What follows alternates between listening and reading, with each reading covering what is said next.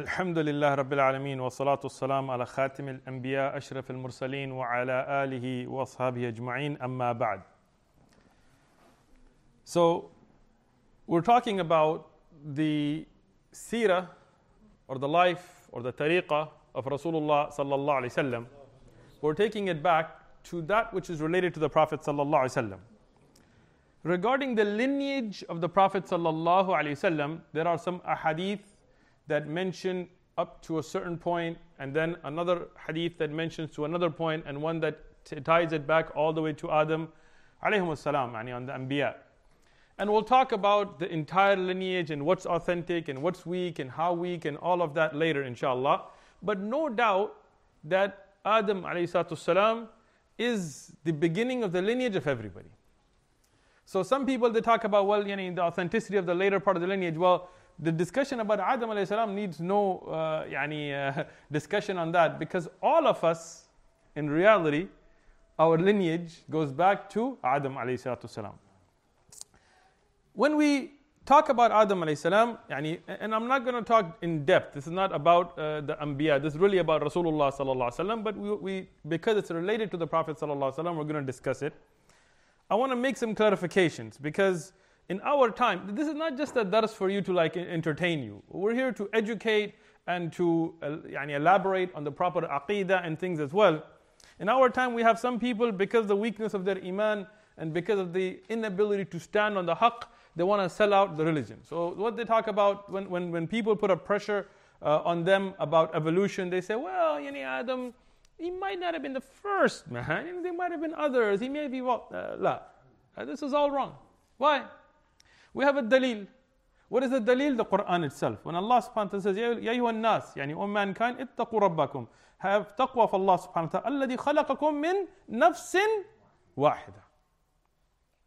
Allah subhanahu wa ta'ala created us from one man. Not monkeys, not apes, not other species. Some of these people that talk about this, maybe their ancestors were monkeys. Could be. And pigs. But ours, alhamdulillah, are not. Anybody who's offended, feel free to leave. Tayyib. But Allah subhanahu wa ta'ala in the Quran has told us that we were created from one person. Who was that? Adam alayhi salam. وَخَلَقَ مِنْهَا. And from that one person, Allah subhanahu wa ta'ala created زَوْجَهَا. Hawa. The wife of Adam alayhi salam. And from them then Rijal and Nisa and all of mankind and so on. So we know the beginning of mankind was not from any Neanderthals or whatever that is, whatever else they may come forward, no matter what they say. And wallahi, if you look in the tahqiq, all of their narrations and things have holes. Alhamdulillah, the Islamic narrative has no holes. But theirs does. So when you have a clear ayah from the Quran, we cannot mess with it. We cannot be lenient about it. We cannot try to re-go this way. Allah subhanahu wa ta'ala created us from one man. From that one man, Adam, he created his zawja, the wife, and from them came mankind. So, Rasulullah sallallahu alaihi wasallam is from that lineage as well, because as mentioned, this is all of us. And he is the Sayyid, he is the leader of all of them. We need to know the fadail, we need to know the virtues without ghulu, without going into exaggeration. What is based on authentic narrations, we have to respect and love the Prophet ﷺ. The hadith that Imam Muslim has mentioned in his Sahih, At-Tirmidhi, Ibn Majah have also reported with their own independent asanid. Obviously, if it's in Muslim, it's Sahih. Rasulullah ﷺ said, "Ana sayyidu walad al-Adam yawm al-qiyamah wala fakhr." I am the leader of the children of Adam on the day of judgment, and this is without boasting. The job of Rasulullah sallallahu alaihi wasallam is very difficult, because he has to convey what Allah has ordained, and sometimes people may take it to as if he's boasting. And he is. When you are the Sayyid, the leader of all of Ibn Adam, and Allah has ordained for you to tell people, and you have to tell them. But this is the humbleness of Rasulullah sallallahu alaihi wasallam, that he never boasted about it, he never bragged about it, he never looked down on anybody. But Allah gave him that status. Now, Adam alayhi salam, we discussed him in the last dars and the creation of Adam alayhi salam.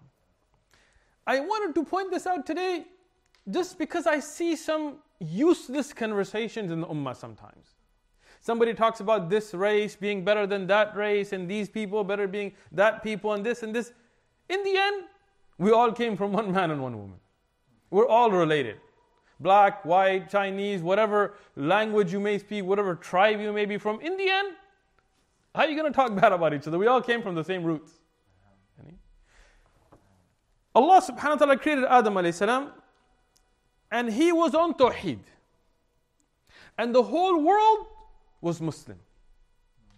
They were all on Islam. And between him and Nuh, there are 10 generations. In the hadith that Imam al-Bukhari has mentioned in his Sahih, and I'm relying on authentic narrations here, Ibn Abbas radiyallahu anhuma, he reports from Rasulullah sallallahu alayhi wasallam. So this is what type of hadith? Marfu'an, yani it is not the call of Ibn Abbas. This is the Prophet sallallahu alayhi wasallam has taught him that kana bayna Adam wa Nuh 10 qurun. Between Adam and Nuh there were 10 generations. Kulluhum ala al-Islam. They were all upon Islam.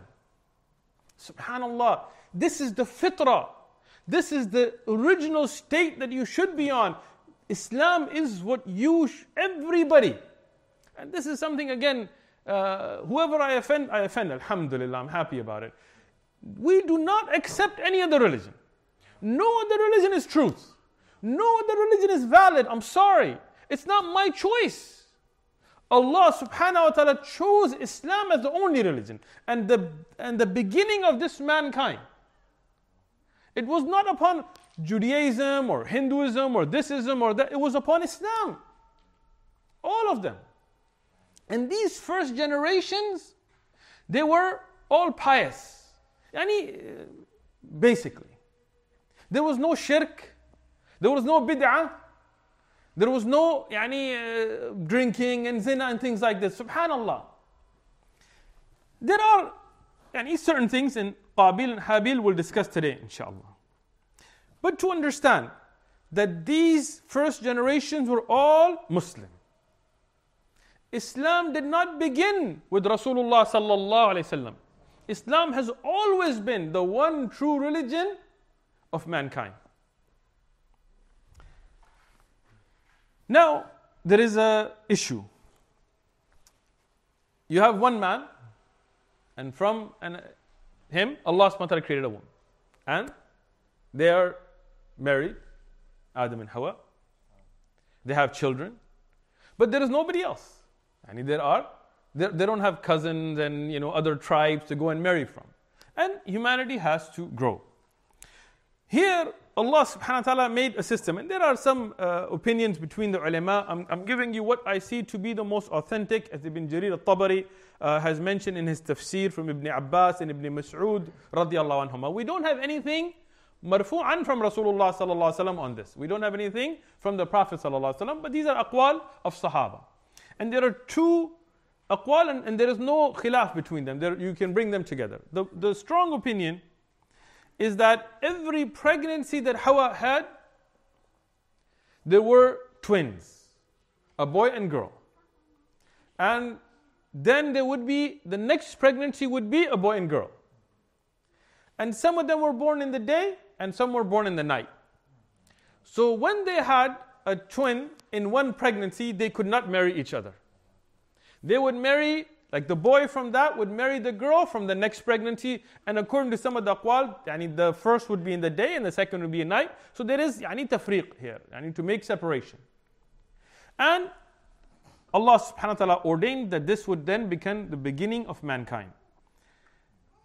Here, Adam alayhi salam would then ordain as the father, and as the haqq, as the right of the father, who would marry who? He would be born, and with the wisdom that Allah had given him, he would say, you will marry this girl, and you will marry this boy, and so on. And everybody obeyed as they should. Then there came an issue. Qabil and Habil. These were two of the sons of Adam, ﷺ, amongst others. Qabil decided he did not want to marry the girl that his father Adam had ordained for him to marry. And this is from the shahwat, and this is from the desire. Sometimes Allah writes for you something that is good for you where people disobey. And those of you that are young, when your parents choose somebody for you or try to encourage you towards marrying from a pious household and so on, understand they want good for you. As long as they do it within the Quran was Sunnah. If they take you outside those boundaries, then no. But within those, that is the boundaries you should stick to. And here, Adam alayhi salam, being a Nabi of Allah, being a Prophet of Allah, he wanted the best for them. But the desires of Qabil got the best of him. And he disagreed. So at that time, and this is, Ibn Kathir has mentioned this in Bidaya wa Nihaya, and I've looked at the Asanid, and this is why, I spent all night last night going through these things. So, I'm just summarizing after looking at the authenticity and so on. So, Qabil and Habil, they were ordered by Adam alayhi salam to present a sacrifice to Allah. And at that time, how it would work is you would present your qurban. And many people, when you say qurban, they think we're speaking like Farsi or something. It's an Arabic word, Qur'an. So, qurban would be your sacrifice. And a fire would come and burn it from the sky. And it would be gone.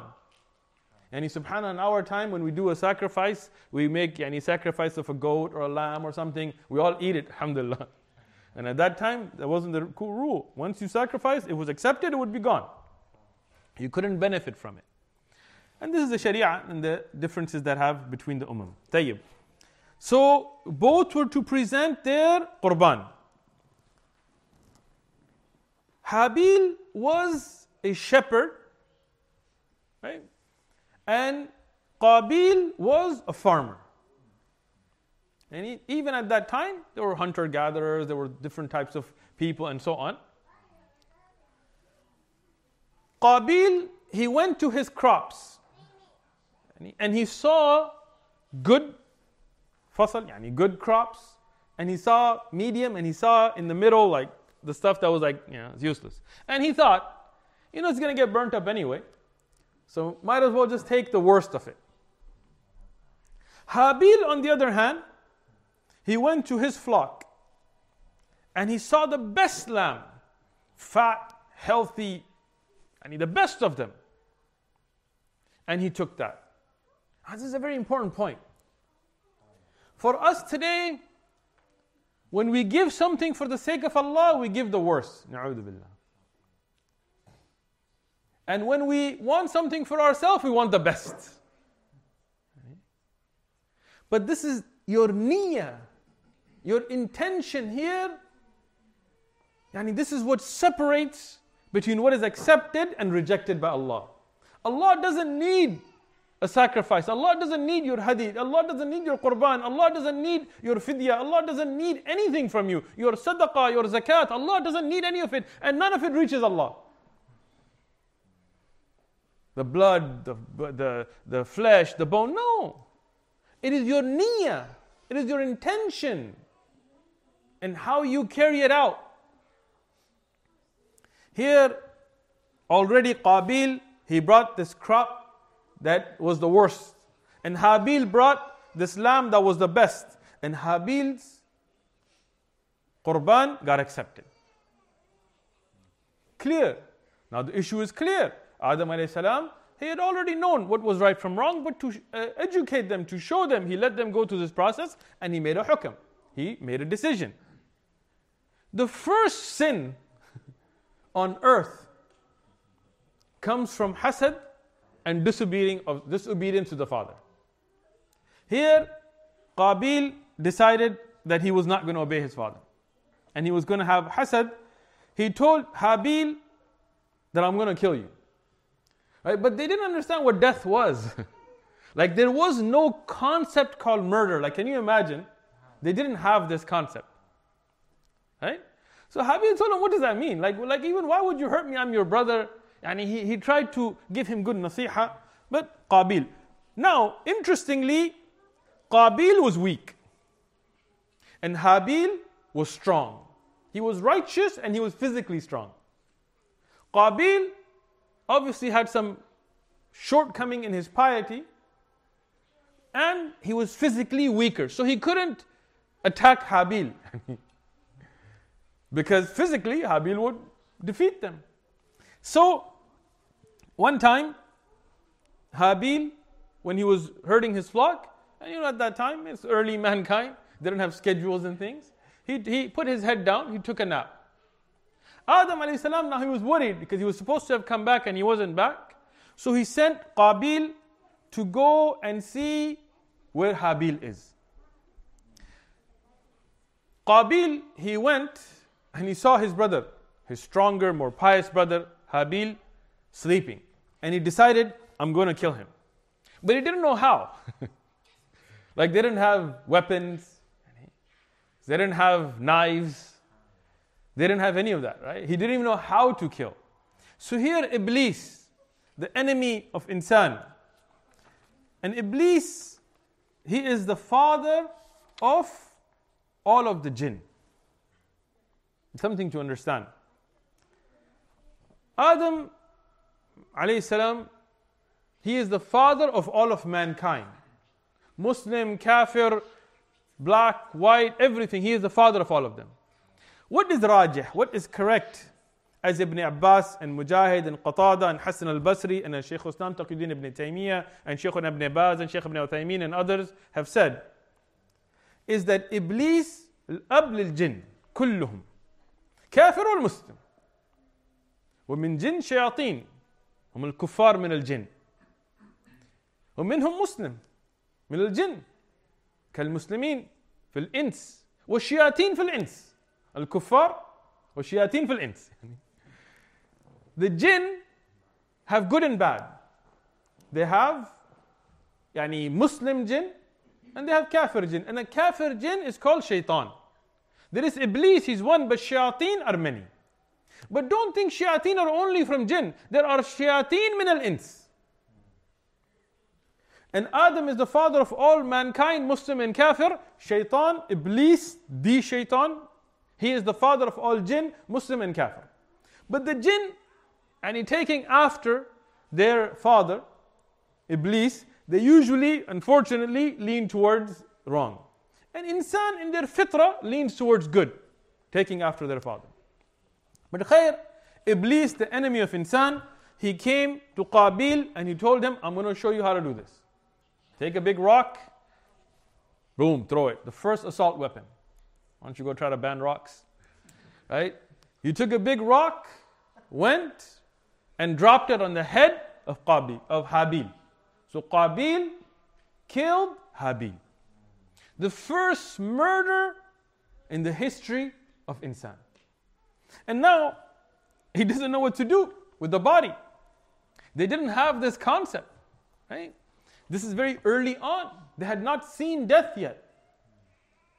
So here, as some of the narrations mention, that the crows that attacked each other, and there are, you can see scientists that talk about crows and their burial rituals and their janais, that their funerals that they have on each other. It's very interesting. But this is in hadith, so we take it from the hadith, as mentioned by Ibn Kathir and Ibn Sa'ad and others in their kutub with sanad, that Qabil saw from the crows and from the waswas of shaitan how to get rid of the body. So he took the body of Habil and threw it in a ditch. Subhanallah, from this began sinning amongst mankind. Rasulullah sallallahu alayhi wa sallam has told us in the hadith that Imam Bukhari has reported in his Sahih, hadith number 3,335, and Imam Muslim in his Sahih, hadith number 1,677, from Ibn Mas'ud, from Rasulullah sallallahu alayhi wa sallam, that nobody will kill, لا تقتل نفسا ظلما. Nobody will kill a person in ظلم, in oppression, wrongly. إلا كان على ابن آدم, except that upon the son of Adam, which son? Qabil, will be the sin of it. Because he is the first one, أول من سن القتل. He is the first one to kill. Imagine that. How many murders have happened this year, last year, in the last 100 years, in the last 1,000 years, in the last 10,000 years? Go all the way back, who knows how many hundreds of thousands or millions, Allah knows best, how long mankind's been around. All of those murders will be upon the head in the hisab, in the accountability of Qabil. Because he set that sin in motion. Imagine going in the front of Allah subhanahu wa ta'ala on the day of judgment with that. And imagine us, those people from our ummah who start bid'at, who start bid'ah in the ummah. And then everybody that follows that bid'ah, you will get the sin from it. Those who call each other towards sinning, and those shayateen from the mankind who tell each other, why you want to make salah? Why you want to wear hijab? It makes you look old. Well, what do you mean, what's wrong with it? There is an opinion, and there is an opinion, and there is an opinion. To justify haram, who make light of the religion, who call people towards drinking, or partying, or zina, or other worse things like kufr, like voting and democracies and all these kinds of things, and socialism and all this kind of people who call towards these things. Imagine those who follow them and all those sins that will be on their head. So here, we should take a great warning from what happened. Hawa, the wife of Adam, the mother of Qabil and Habil, as the narration that is mentioned, when she was informed of this, she didn't know what it meant. Like, look at the innocence of Hawa. When she was told that Qabil killed Habil, she said, what does that mean, killed? And look at how innocent mankind, when you're without sins, look how innocent life is. So they told her that he will no longer eat and no longer drink and no longer move, and she started to cry. Here, this was the beginning of mankind. There were 10 generations, and then again, I don't want to go in detail. I'm only going ijmalan, like in a summarized way, just because it's related to the lineage of Rasulullah sallallahu alaihi wasallam.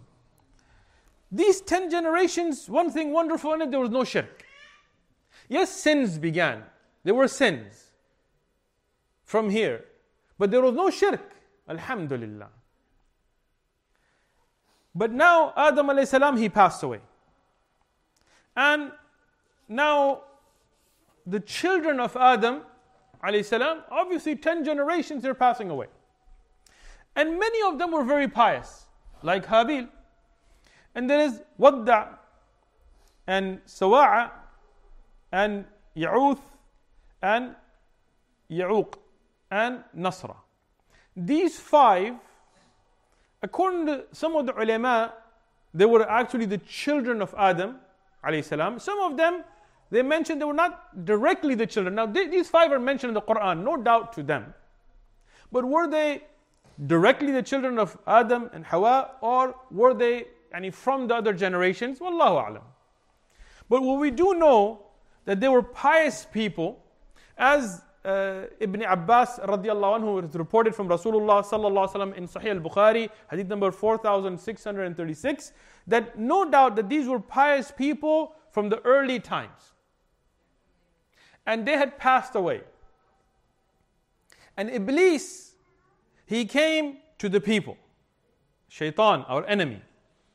And he told them, look, these are the pious people. When they are gone, who will remind you about good? Who will remind you for the beautiful things that they used to remind you of? They were awliya, no doubt. And they were pious people. And they had passed. So what I will do is I will make you an idol, an image, a picture.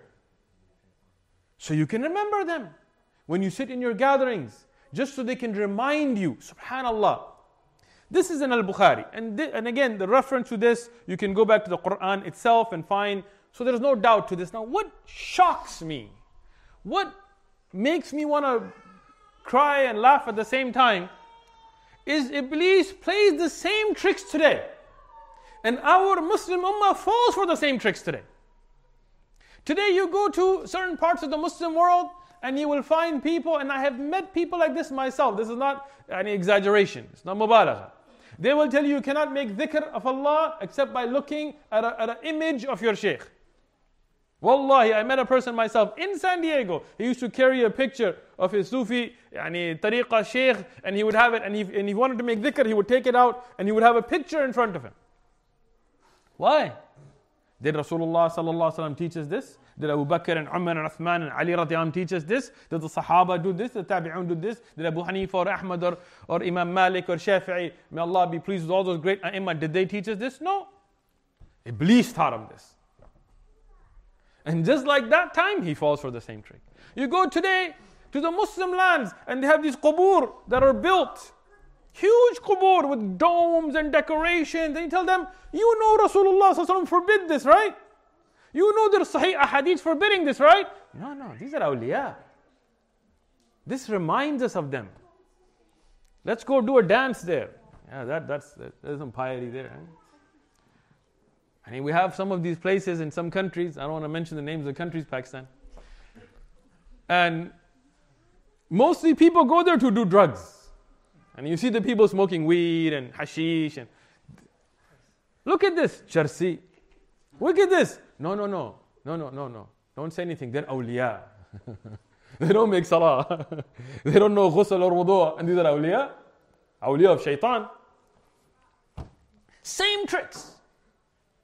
Today you go to some Muslim lands, huge Sufi saint, like I don't know, whatever, pictures, statues, na'udhu billah. Same tricks. Even if that person is pious, whoever's grave that is, maybe they were pious. I don't know them, right? Maybe they were pious, just like these people were pious. But what you are doing, this is the trick of shaitan. Shaitan did the same trick. He told them, you will remember these awliya, let's make an image, let's have them in your gatherings. Well, you have them in your gatherings, but why don't you have them in your houses so you can remember them all the time? Great idea! Images. Today I walked into people's houses myself, personally, who call themselves Sufis, Goofies, whatever. And you'll go there and you'll see pictures hanging of their Sufi shiukh. Just because I said sheikh doesn't mean I respect her. Shiukh are of many types. My sheikh used to say, a shiukh arba anwa. Shiukh are of four types. A shiukh, a sultan. And sometimes kings, they call them shiukh. Wa shiukh al-zaman. Some people are just old. That's literally sheikh. Wa shiukh al-Qur'an. Those that are on the sharia, shiukh. And shiukh al-shaytan. Shaytan has his own shiukh. So these people, they have these pictures hanging in the house, and you know Rasulullah forbid hanging pictures in the house, right? No. He's a wali. It's okay. Khalas, Iblis. So then it spread into every house. Until this time, there were no Rasul. There were Anbiya. What's the difference? Anbiya are prophets. And I'm not going to get into the khilaf, I'm just going to give you what is correct. Anbiya are prophet, Rasul are messengers. Anbiya are upon what Allah has sent them upon, on guidance. But Rasul brings a sharia. They bring a message, a risala. So until this time, there was no need. Everybody was on tawheed. So what risala would you bring? The ahkam were explained by Adam alayhi salam, and the people followed them. And whoever sinned, sinned, but there was no shirk.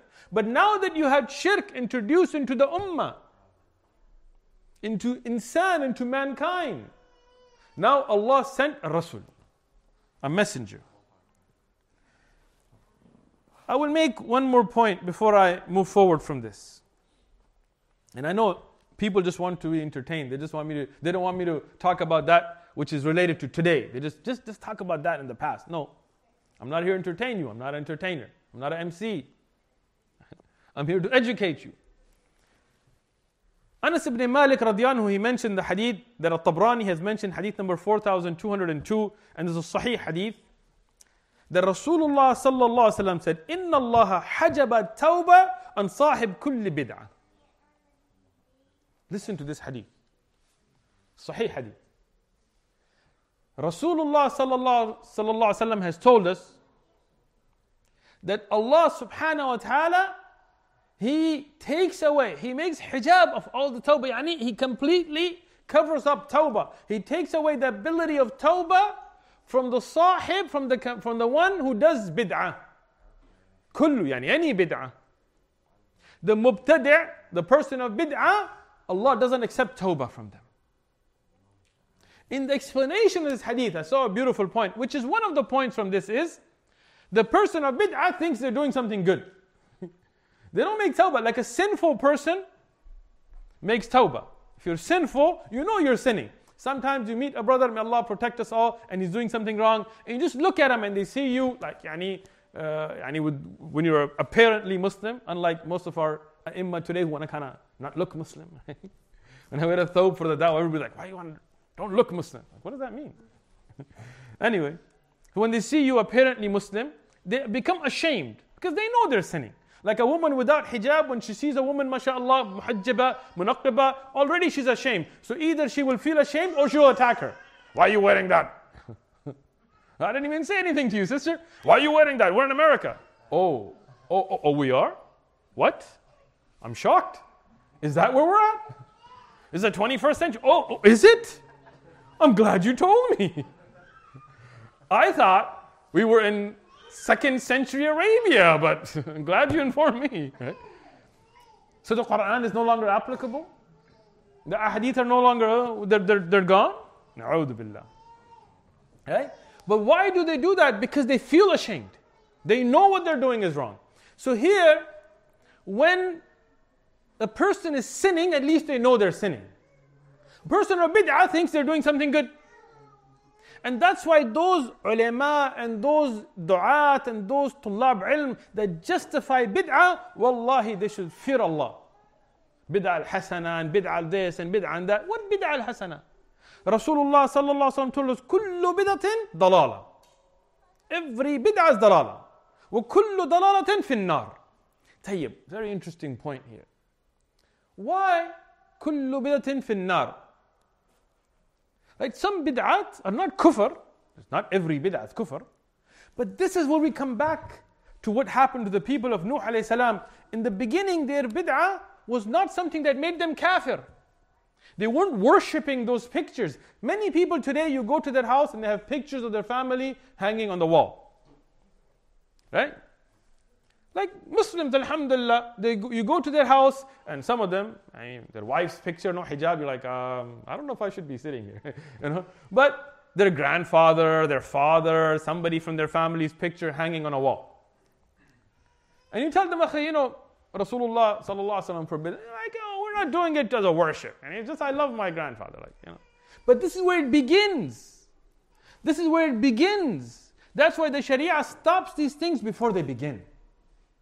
But the people of Nuh alayhi salam, when they first made these images, they didn't make them to worship them. They made them to remind them of pious people. And if you don't think you have this love developing with these pictures, next time you go to somebody's house and they have a family picture, go spit at it. There's a glass, you're not ruining it. Just go like this. Ooh. You can wipe it off, take it easy. But just that, you see where it begins? That's where it begins. That's why we should not hang pictures. Whether pictures are mutlaq and haram or not, I'm not going to get into fiqhi masail, but no doubt hanging pictures, haram. And now we have in the masjid, sometimes people bring us posters with pictures. Can you hang this? Imams of other masajid. How do you expect us to hang pictures in the masjid? This is the house of Allah. We're making salah here. Allahu musta'an. This is how it began. Now, when we look at the shirk that began, it didn't begin in that generation that built these, that made these pictures. But when that, as Ibn Abbas radiyallahu anhu explains, when that generation died, then the next generation didn't know what these were for. So they were like, what is this for? I said, well, when they used to want to feel spiritual, they used to look at these. So Slowly, they started to worship them. It began with a bid'ah that was not something that makes you kafir, but it ended you up in an-nar. Kullu bid'atin fi finnar. Bid'ah then keeps going. It doesn't stop. It's like a disease. Right?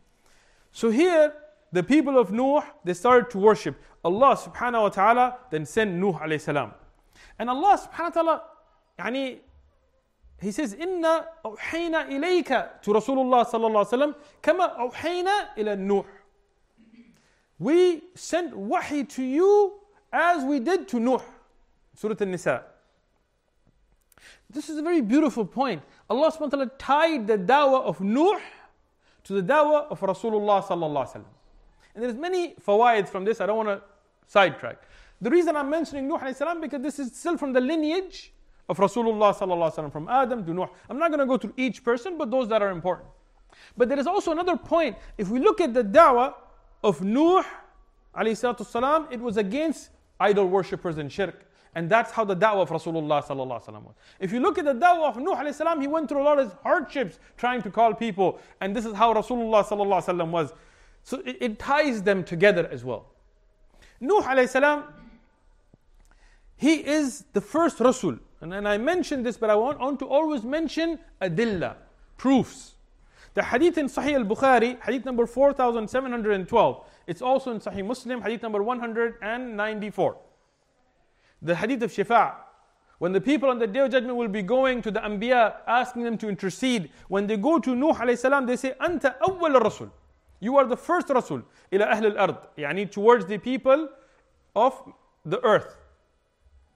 So this, and this hadith is muttafaqun alayh, it shows us that no doubt Nuh alayhi salam was the first messenger, Rasul. He was not the first Nabi. The first Nabi before him, Adam alayhi salam, and there could be, as the ulama have mentioned, Anbiya between them. But the first Rasul was Nuh. Nuh alayhi salam, as we know from the Quran, he gave da'wah to his people for 50 years, less than 100. That is how many? 950 years. What did he give da'wah towards? Tawheed. What should we give da'wah towards? First and foremost, Tawheed. People forget this concept. He didn't tell them, yes, you are mushrikeen, but hey, why don't we work together? Why don't we work together on building bridges and doing projects? Hey, can you help us with human rights and we'll accept your shirk and bid'ah and stuff? La. He calls them towards Tawheed. If you want to go to an interfaith gathering, go ahead. But with the niyyah of calling towards Tawheed. But if you're going to an interfaith gathering to try to accept kufr, then we're worried about your own iman. I don't know which side of the interfaith you're on anymore. Nuh alayhi salam, he gave da'wah for 950 years. We know this from the Quran, no doubt. وَمَا آمَنَ مَعْهُمْ إِلَّا قَلِيلٌ. Allah subhanahu wa ta'ala tells us that very few people believed. How many? We have many aqwal of ulama, the range, and we don't have anything in the Quran to give you exact number. We know qalilun, yani we're few. The followers of Nuh alayhi salam were few. No doubt that's in the Quran. Rasulullah sallallahu alayhi wa sallam marfu'an, yani from the Prophet sallallahu alayhi wa sallam himself, there is no sahih hadith to show exactly how many. But there are aqwal from sahaba and tabi'un and other aqwal that range from 7 to 80. From 7 followers to 80. This is the range I found. Now, here, think about that. 950 years of da'wah. 950 years of the da'wah of who? Not me, people like me and you with our mistakes and shortcomings. A da'wah of a Nabi, a Rasul. Of Nuh. With wahi.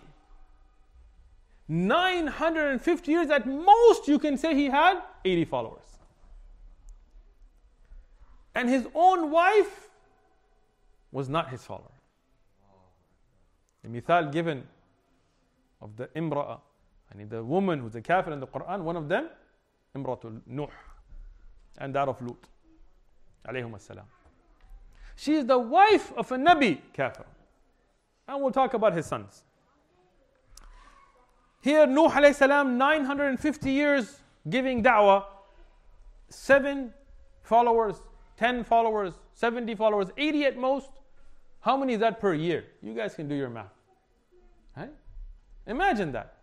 So when you give da'wah, don't be disheartened when you don't get results. Results are from Allah. Your job is to give da'wah within the boundaries of the Sharia, upon the Kitab wa Sunnah. Results are from Allah. Was Nuh alayhi salam a failure? Na'udhu billah. He was successful because he did his job. When he saw the people, 950 years of all types, open and secret and all types of da'wah, he exhausted all the means, and he saw that kufr was not going away, and his love for tawheed, he made dua to Allah, oh Allah, don't leave upon the face of the earth any kafir. It's in the Quran. There's no doubt to these. So here, Allah subhanahu wa ta'ala ordered him to build a ship. Now, and I want to mention this because some of the people, weakness of iman.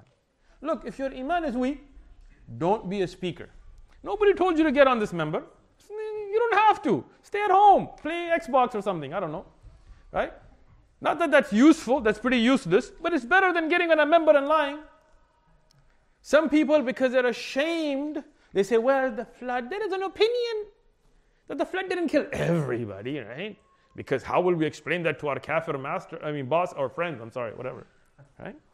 Look, in the Quran, the dua is not to live min al-kafirin, the yara. The yara, none. On the face of the earth. Don't leave any kafir. This is the Quran. There can be opinions and opinions, but the Quran is very explicit. So that means that at that time, Allah subhanahu wa ta'ala flooded the whole earth. Only Nuh and those that were with him survived. And that's why he's called the second father of mankind. We all go back to Nuh as well. And the people that were around him. There were other believers with him. He wasn't like Adam alayhi salam, where he was the only one. Right? Here, when he's ordered to build a ship, and again, I'm not going into detail, I'm just summarizing here. People made fun of him. And he كان النبي والآن نجار. It's very funny when you mention the wording from the hadith. The people, they said he used to be a nabi, now he became a carpenter.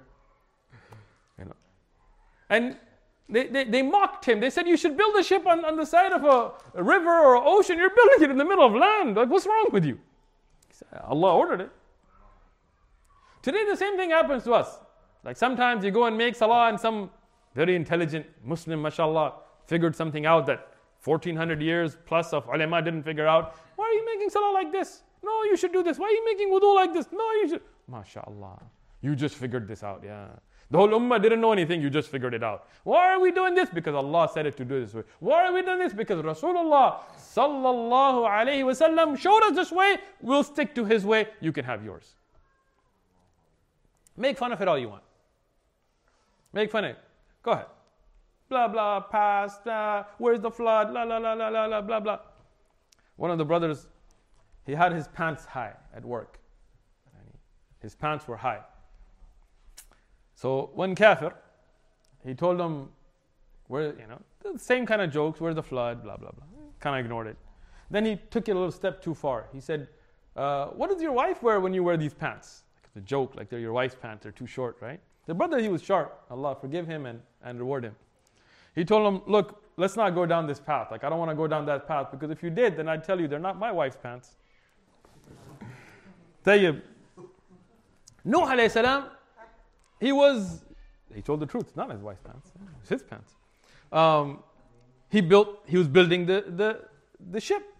And there's a lot to it, and the disease that came on them, but I'm not going to go into all of that. When the water came, it flooded from the ovens, from oceans, from rivers, from their houses, from everywhere. Allah ordered it. And it flooded the earth. And today when scientists tell us that there was an ice age and the water levels had risen and the whole world was this, then we're like, oh yeah, of course. When the Quran tells us, how do we explain this to people? Yeah, this is how you explain it. You tell them, Allah said so, and it is. That's your explanation. Simple. Right? Allah ordered it. The water came up and flooded the earth. And Nuh, alayhi salatu salam, and whoever was with him on his ship were saved. It's not because the ship was some amazing nuclear submarine or something. It's because Allah ordered it. Imagine the whole world is flooded and all those, you know, big tsunami type waves and stuff. If it wasn't for the will of Allah, it would have been destroyed, but Allah ordered it. And Allah protected them. How long we're on there and so we're not going to get into all of that. With him, yani, were his children, some of them, and the believers, and from them were who were left on earth. As Allah subhanahu wa ta'ala told us in the Quran. Ibn Kathir mentions this, that he had in Bidayah wa Nihaya, and all of the Kutub of Tariq have it across the board, that one of his sons' name was Sam, one was Ham, one was Yafil, and there is another one mentioned, Kan'an. Kan'an is also mentioned as the name of one of his grandsons, but I'm not going to go deep into this. Regarding this narration that mentions the three, Sam, Ham, and Yafith, this is in At-Tirmidhi. Imam At-Tirmidhi graded it to be Hasan Gharib. I looked at and spent a lot of time on looking at all of the asanid myself. There is the riwayah also in the Muslim Imam Ahmad and At-Tabrani, but the fact is all of them are weak. Even the one at Tirmidhi, there's da'af in it. Having said that, Ibn Kathir in Bidayah wa Nihaya, he mentions the additional asanid to show that they strengthen the weakness in the riwayah in a Tirmidhi, and he found it to be acceptable. But again, for this dars, I've tried my best to stick to only clear, authentic ahadith. So I will say every sanad here has da'af in it. Having said that, across the board, the ulama of tafsir, having also aqwal from Sahaba and Tabi'un with Sahih Asanid have mentioned these names. So even if that hadith that is marfu'an from Rasulullah has weakness, this is an established concept. As Ibn Kathir, Jalalain has it, Ibn Jawzi, Tabari in his tafsir, and all of them have mentioned these four names: Sam, Ham, Yafil, and Kan'an. Kan'an is usually the one that the ulama of tafsir and tariq have said the one who disobeyed and he was destroyed. He was not on the ship. And this is the son of Nuh alayhi salam, and the fact that he disobeyed is in the Quran. So no doubt to that. The name, we're talking about this, but no doubt one of his sons. And it's a very important lesson for the children here, for the youngsters here. His father was telling him, get on the boat. He was telling him, nah, I know better than you. I'm going to go on the hill, on the mountain. It's high. Water's not going to raise up there. Your boat's not going to make it. Dad knows best. So here, Nuh alayhi salam, he tells his son, get on the boat. His son disobeys. His wife disobeys. They are destroyed. But three of his sons, Sam, Ham, and Yafil, they are no doubt on the boat. This is mentioned through authentic narrations, mawqufan, and a Hasan narration according to Tirmidhi, marfu'an. Even if you take it to be weak, no doubt the other narrations do establish those names. Now there is a hadith that mentions, and Ibn Asakir has it in his Tariq, that Sam was the father of the Arab and the Romans and the Persians, and Ham was the father of the Berber and the Coptics and the people of Africa and Sudan and these areas, and Yafil was the father of Turks and stuff, and from his lineage will come Ya'juj and Ma'juj and things. But this hadith is not established. Even though it's in the history books, even though you will find it in the tariq books, even though you'll see ulema and du'at using it. But I went through all of the sanid and what is correct as Ibn Hajar and others have established, and Ibn Rajab and other a'imma like Shaykh Sam ibn Taymiyyah, is this is actually the qawl of Sa'id ibn Musayyib, who is a tabi'i. He's not even a sahabi. This is where authentically it's his qawl. People have misattributed it to the Prophet sallallahu alaihi wasallam. So we cannot say this. But the ulema do agree that the Arab did come from the lineage of Sam. And from these three, yani from them, the different tribes did come, because them and the other believers were the only people there. So the lineage of Rasulullah sallallahu alaihi wasallam then comes from Sam, after Nuh alayhi salam. And inshallah, in the next dars, we will talk about Ibrahim alayhi salam and the Arab and the three types of Arab and those things related to the Prophet sallallahu alaihi wasallam.